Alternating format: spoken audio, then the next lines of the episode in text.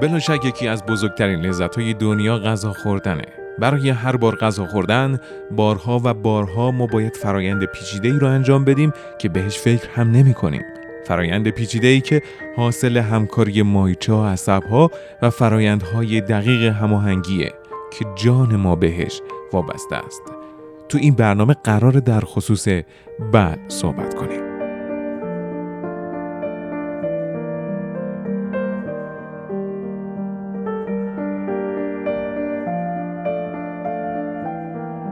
سلام به یکی دیگه از برنامه سروم اطلاعات خوش اومدین. من سید عرفان مجیدی و امروز یه مهمون ویژه دارم.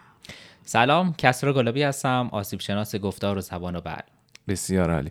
اومدیم امروز در مورد قورت دادن حرف بزنیم. یا درستتر بخوایم بگیم بل کردن. کسرا بل چیه؟ ببین وقتی ما غذا می‌خوریم اگر غذا احتیاج به جویدن داشته باشه ما غذا رو میجویم اگر هم احتیاج به جویدن نداشته باشه مثل مایعات همینجور تو دهنمون نگه میداریم تا خودمون دستور بدیم که عمل بل انجام بشه. بعد عمل بل که انجام دادیم مسیر هوا بسته میشه و مسیر غذا باز میشه و غذا رد میشه. خب این که خیلی به نظر بدی بیاد اصلا این که تو می‌گفتی دستور بدیم من احساس می‌کنم حالا برام قابلیت فهمش هست که ارادیه. کسی مثلا نمی‌تونه به زور فکر کنه که یه چیزی وارد مسیر غذاش میشه. یه جوری انگار خود به خود داره انجام میشه. خب می‌دونی انقدر ما روزانه عمل بلا انجام بیدیم که اصلا بهش فکر نمی کنیم بگنن خیلی پیچیده تر از این حرف هاست که فکرشو می کنیم نصفی از عمله و فرایند بلعیدن درسته غیر ارادیه. ولی یه قسمت عمده ایش از اون ارادیه و ما باید خودمون حواسمون باشه که چی کار می‌کنیم. خب یه داستانش دقیقتر برامون بگو. ببین ما غذا رو که می‌ذاریم داخل دهنمون اولین اتفاقی که میفته باید اون حسگرای داخل دهن وجود غذا رو حس کنن. حالا می‌تونه یه جور آب باشه یا شاید هم یک لغمه قرمه سبزی. بله.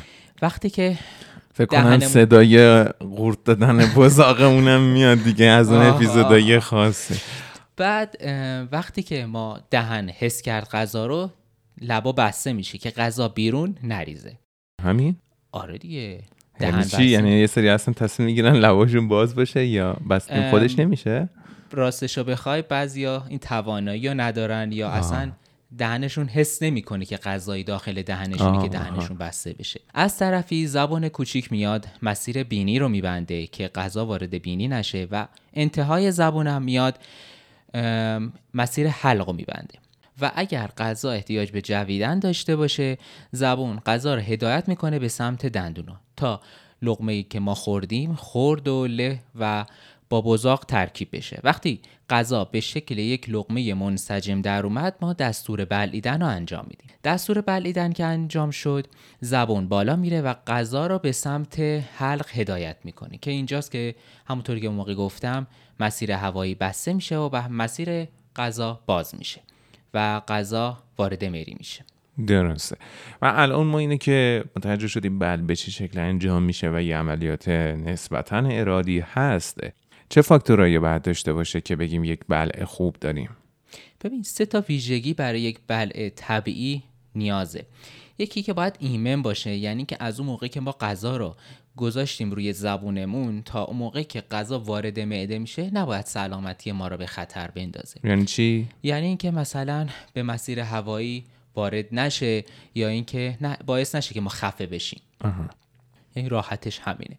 از طرفی باید با کفایت باشه. یعنی اون غذایی که ما می‌خوریم انرژی مورد نیاز ما و اون مواد غذایی مورد نیاز بدن ما رو هم تامین کنه. یعنی بل می‌تونه که ما رو محدود کنه که چه غذایی بخوریم؟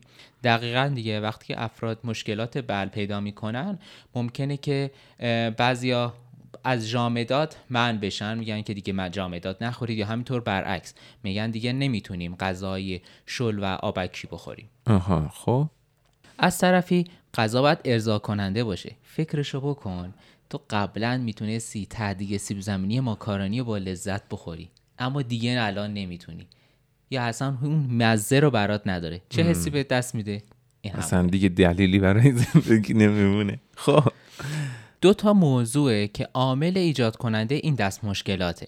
یا ساختار مشکل داره مثلا دندون نداره فرد یا اینکه زبونش یتکش نیست. یا اینکه ساختار هست حرکت رو نداره مثلا دامنه نداره اون قدرت مورد نیاز رو نداره. ولی باید اینو بگم که خود اختلال بل به خودی خود تشخیص اولیه پزشکیش وقت نیست و یک عامل دیگه همیشه وجود داره که اختلال بل رو به وجود میاره. مثلا این چیزا میشه گفت شامل همون کهولت سن خودمون. افراد که پیر میشن در کنار اینکه همه عضلات بدنشون فرتوته و پیر از عضلای مربوط به بلعشون هم پیر میشه. یه سری بیماری ها هستن که افراد ممکنه بهشون مبتلا بشن که به مرور زمان باعث این اختلال میشه مثل آلزایمر یا پارکینگسون که به دلیل ضعف عصبی و ازولعی باعث میشن که عمل بل مشکل پیدا کنه.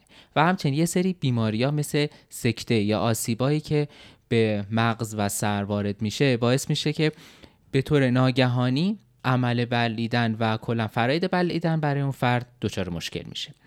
یه سری توده هایی که مثلا توی مغز یا گردن یا حتی مری به رشد می‌کنه باعث میشه که یا عصب و عضله درگیر بشه یا اصلا مسیر عبور غذا مسدود بشه. مثلا فرد بگه این سر مریم هی سر تو قفس سینم میسوزه نمی‌دونم مریم میسوزه سر میدم میسوزه. از این جون حرفا رو می‌تونه که البته می‌تونه که علل دیگه ای هم داشته باشه. نگران نکنیم هر کسی که سر خب نه اون موقع ما می‌تونیم ویدیو فلوروسکوپی بگیریم.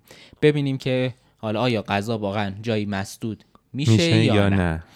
یه سری از درمانام حتی روی بلعیدن تاثیر می‌ذاره. مثلا درمانای سرطان مخصوصا توی نزدیک های گردن باعث میشه که بزاق دهان خوش بشه و اون بحث ترکیب شدن غذا با بزاق اتفاق نیفته. که ما خیلی راحت می‌تونیم حالا این درمان خیلی سرپایه ها ولی می‌تونیم بگیم که آب خورشت رو زیاد کنه.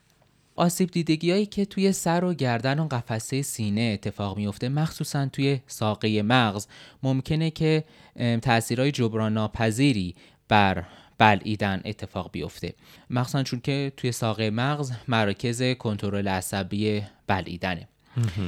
عفونت ها یا التهاب ها که توی مسیر مری اتفاق میفته خب بلعیدن رو مشکل می‌کنه.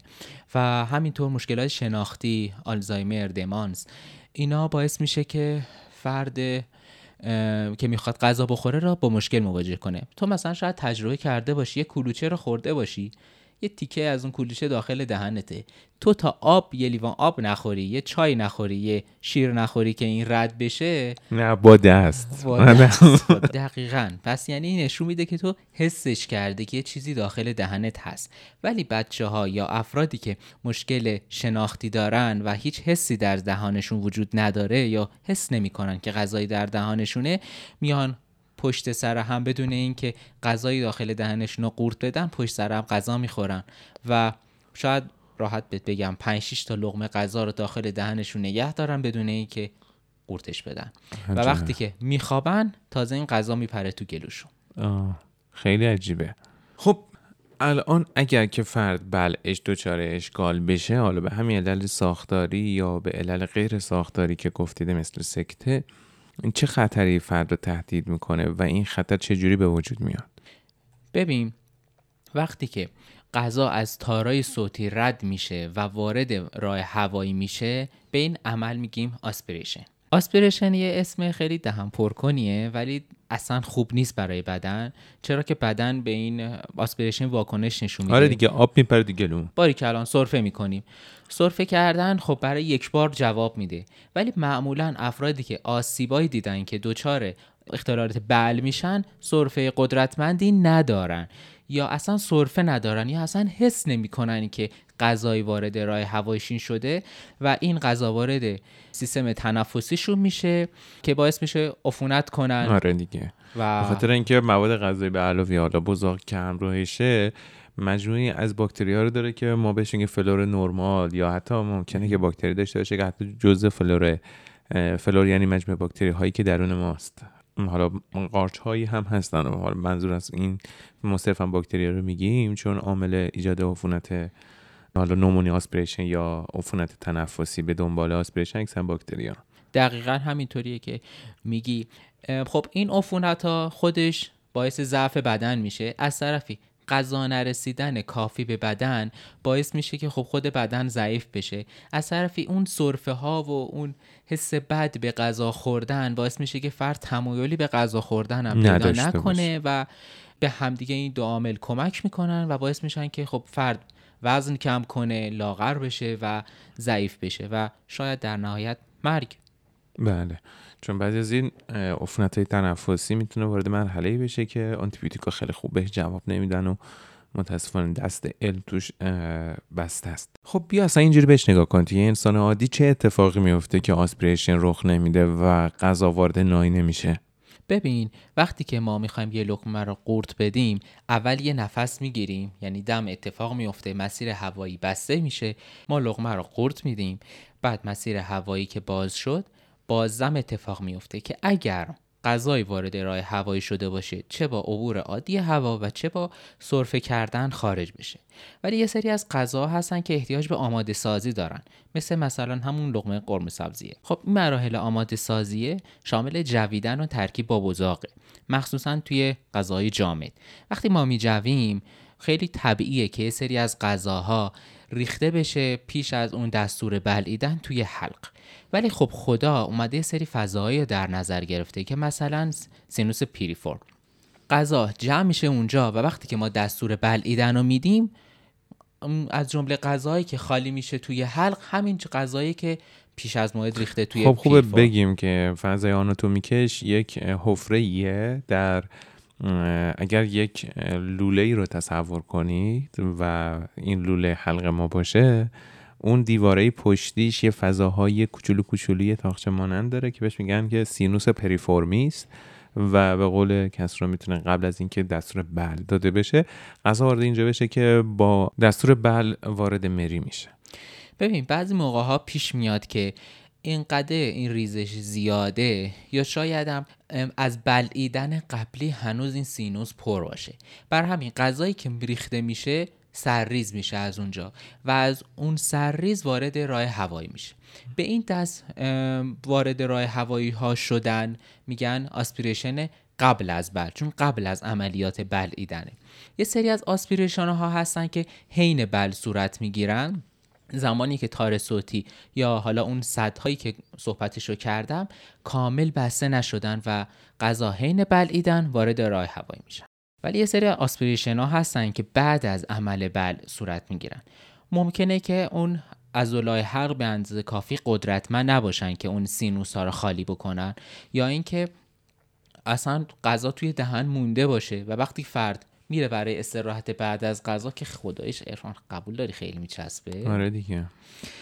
اصلا خون میره دور معده مغز میره استندبای میشه اصلا نمیشه استراحت بعد این غذای باقی مونده توی دهان و حلق واریز میشن توی مسیر هوایی. خب بعدا هم تو اون شرایط آمادگی دریافت غذا رو نداره بر همین آسپیریشن صورت می‌گیره.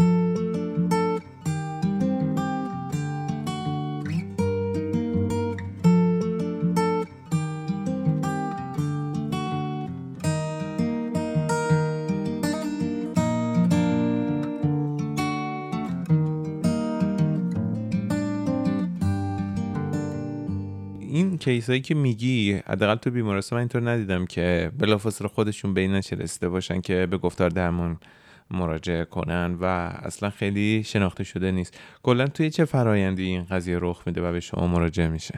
ببین بهترین حالتش اینه که خود کادر بیمارستان و اون پزشک معالج بهشون بگی که شما به خاطر مشکل بلعتون باید به یک گفتار درمانی مراجعه کنید. ولی خب بعضی از افراد خب این آگاهی از قبل دارن. میگن اه بابا هم یا مامانم شبیه امو فلانی شد که این مشکلات پیدا کرده و الان باید ما بریم پیش همون گفتار درمانگر می‌دونیم ما تو بیمارستان چیه بیشتر دیدیم؟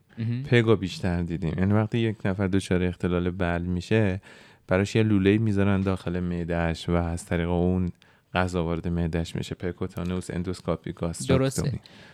و این چطوره؟ اون مال اون مرحله که دیگه کارهای گفت درمان روشون انجام نمیشه؟ به پک چیز خوبیه برای توی بیمارستان.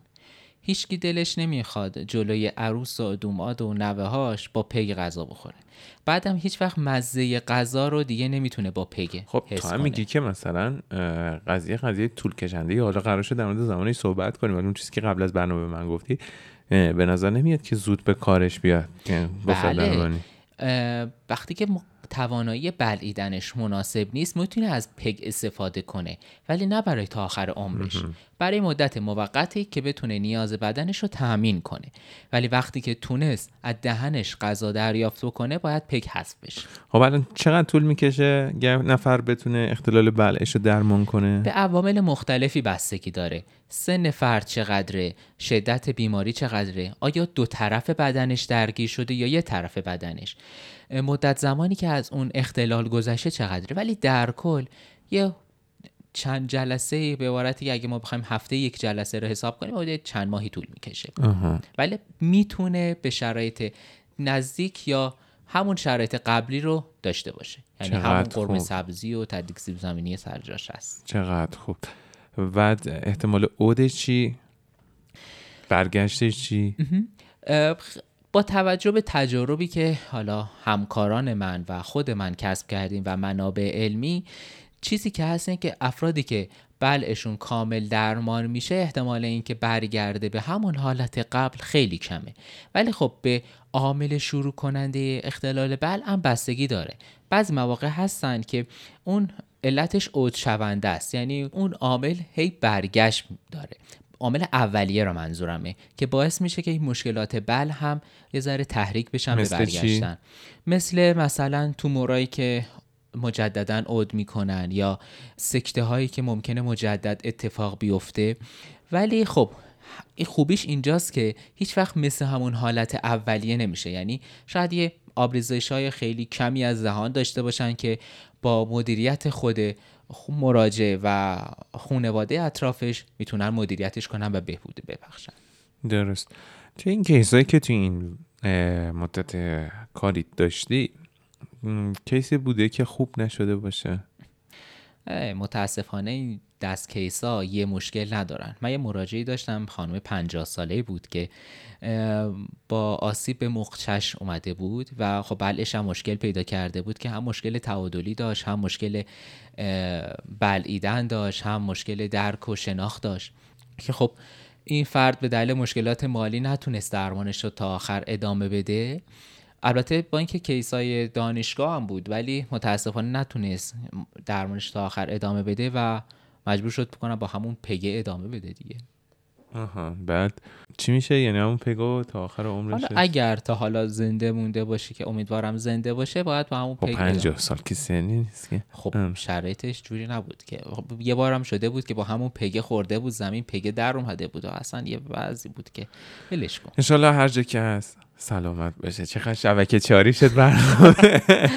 خب اگر که کیس موفقی هم داشتیم اونی که بیشتر از همه بهت حال داده اونم بگو. یک پیرمردی بود که تو رو صندلی چرخدار نشسته بود و با انجی اومده بود. یعنی لوله که از دماغش رفته بود وارد معدش شده بود. بله. و یادم جلسه آخر گفتم حاج آقا می‌خوایم برید الان خونه پنجشنبه چی بخورید؟ گفت که بچه ها جات خالی جوجه کباب درست کردم می‌خوام برم جوجه کباب بخورم. گفتم خب این لیوان آبتون رو تا آخر بخورید و ایشالا برید به جوجه کباب برسید. لیوان آب و یک نفس سر کشید و گفت آخه یا حسین. دکتر جون خداحافظ. چه جاله یعنی ببین برای من و کسایی که میشنون شاید اینقدر قابل حس نباشه کسی که از ابتدای درمان نمی‌تونست قورت بده الان یک نفس یا لیوان آب بخوره. ولی این فرایند بهبودی یه چیزیه که اصلا شیرینیش وقتی میره زیر زبون آدم فرای تمام مزایای اقتصادی که کار درمانی برای فرد داشته باشه دوست داره دوباره تجربهش کنه. دوباره یه بیمار دیگه دوباره یک نفری که ناتوانی داره رو به بهبودی برسونه. خیلی عالی خیلی خیلی ممنونم بابت این برنامه. با اینکه چندین چند بار در طول برنامه بله سنجیدیم با قورت دادن بزاقمون ولی خیلی خیلی صحبت خوبی بود. اگر که صحبتی داری در خدمتتی منم ممنون که دعوتم کردی به برنامه خوبت. کیف کردم هم از هم صحبتی با خودت و هم از صحبت کردن توی برنامهت. فقط امیدوارم که بعد از شنیدن این اپیزود به بلعیدنتون بیشتر دقت کنید دقیقا. بعضی از این احساساته که به این راحتی ها به چشم نمیان ولی خیلی ارزشمندن دقیقا یاد کتاب تنفس افتادم که آدم هزاران بار توی روز تنفس می‌کنه و اینقدر بهش دقت نمی‌کنه و ما هزاران بار توی طول روز بلعیدن رو امتحان می‌کنیم و اصلا بهش دقت نمی‌کنیم حالا هزاران بار نه مثلا دیویس بار. دیگه انقدر نمیجویم آقا. بزاقمون هم هست. یعنی به هزاران می‌رسه. نمی‌دونم شاید برسه. شاید یکی آب زیاد بخور آقا واسه شما هزاران بار. خیلی همالی فقط من اینو بگم که صحبت از دمانس آلزایمر شد. می‌تونید که به اپیزودش مراجعه کنین و گوش بدین. جالبه گرچه که توی اکثر کامنت های اون اپیزود به من گفتن خیلی تند صحبت می‌کنی. آره. واقعا الان ساقه رفاقت هم با کسرا بیش از ده ساله. اون وقتی که واسه کنکور میخوندیم هم کسرا به می‌گفت خیلی تون صحبت می‌کنی. من سعی کردم که بهتر بشه. همه رو به خدای بزرگ میسپارم. ممنون از که تو این برنامه همراه ما بودید. باگاهی حریف بیماریت شو. خدا نگهدار.